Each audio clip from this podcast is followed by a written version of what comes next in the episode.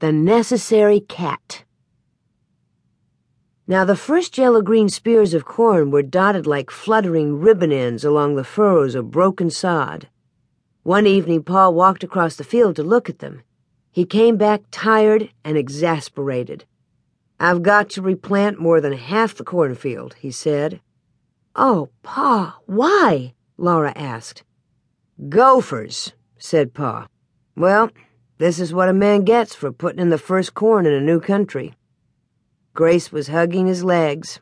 He picked her up and tickled her cheek with his beard to make her laugh. She remembered the planting rhyme, and sitting on his knee, she chanted it proudly. One for the blackbird, one for the crow, and that will leave just two to grow. The man that made that up was an Easterner, Pa told her. Out here in the territory, we'll have to make our own rhyme, Grace. How's this for a try? One for a gopher, two for a gopher, three for a gopher, four don't go fur. Oh, Charles, Ma protested, laughing. She did not think puns were funny, but she could not help laughing at the naughty look Pa gave her when he made one. He had no sooner planted the seed corn than the striped gophers found it. All over the field, they'd been scampering and stopping to dig into the little spots of fine soil with their tiny paws.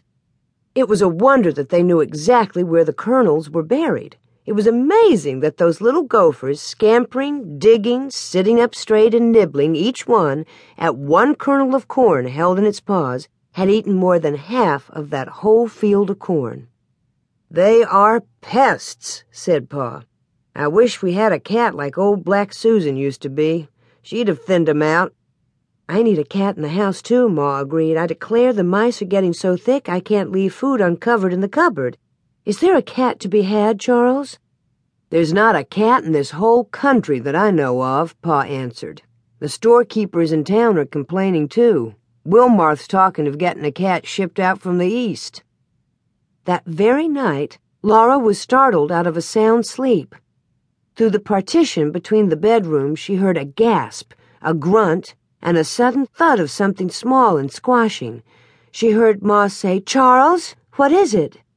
I dreamed it, Pa said low. I dreamed a barber was cutting my hair. Ma spoke low, too, because this was the middle of the night and the house was asleep. It was only a dream. Lie down again and let me have some of the covers back. I heard the barber shears go snip, snip, said Pa. Well, lie down and go to sleep, Ma yawned. My hair was being cut, said Pa.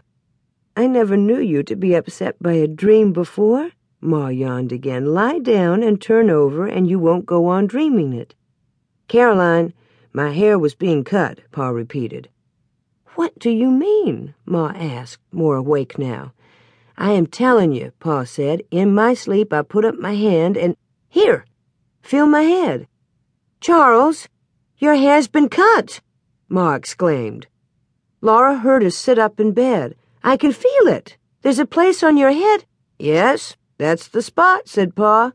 I put up my hand. Ma interrupted. A place as big as my hand, shorn clean off. I put up my hand, said Pa, and I took hold of something. What? What was it? Ma asked. I think, said Pa, I think it was a mouse. Where is it? Ma cried out. I don't know. I threw it away as hard as I could, said Pa. My goodness, Ma said weakly. It must have been a mouse, cutting off your hair to make itself a nest. After a minute, Pa said, Caroline, I swear.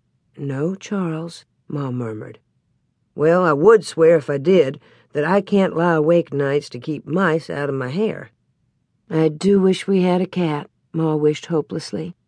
Sure enough, in the morning, a mouse lay dead by the bedroom wall where Pa had thrown it, and Pa appeared at breakfast with an almost bare spot on the back of his head where the mouse had shorn his hair away. He would not have minded so much, but there was not time for the hair to grow before he must go to a meeting of county commissioners. The country was settling so rapidly that already a county was being organized, and Pa must help. As the oldest settler, he could not shirk his duty.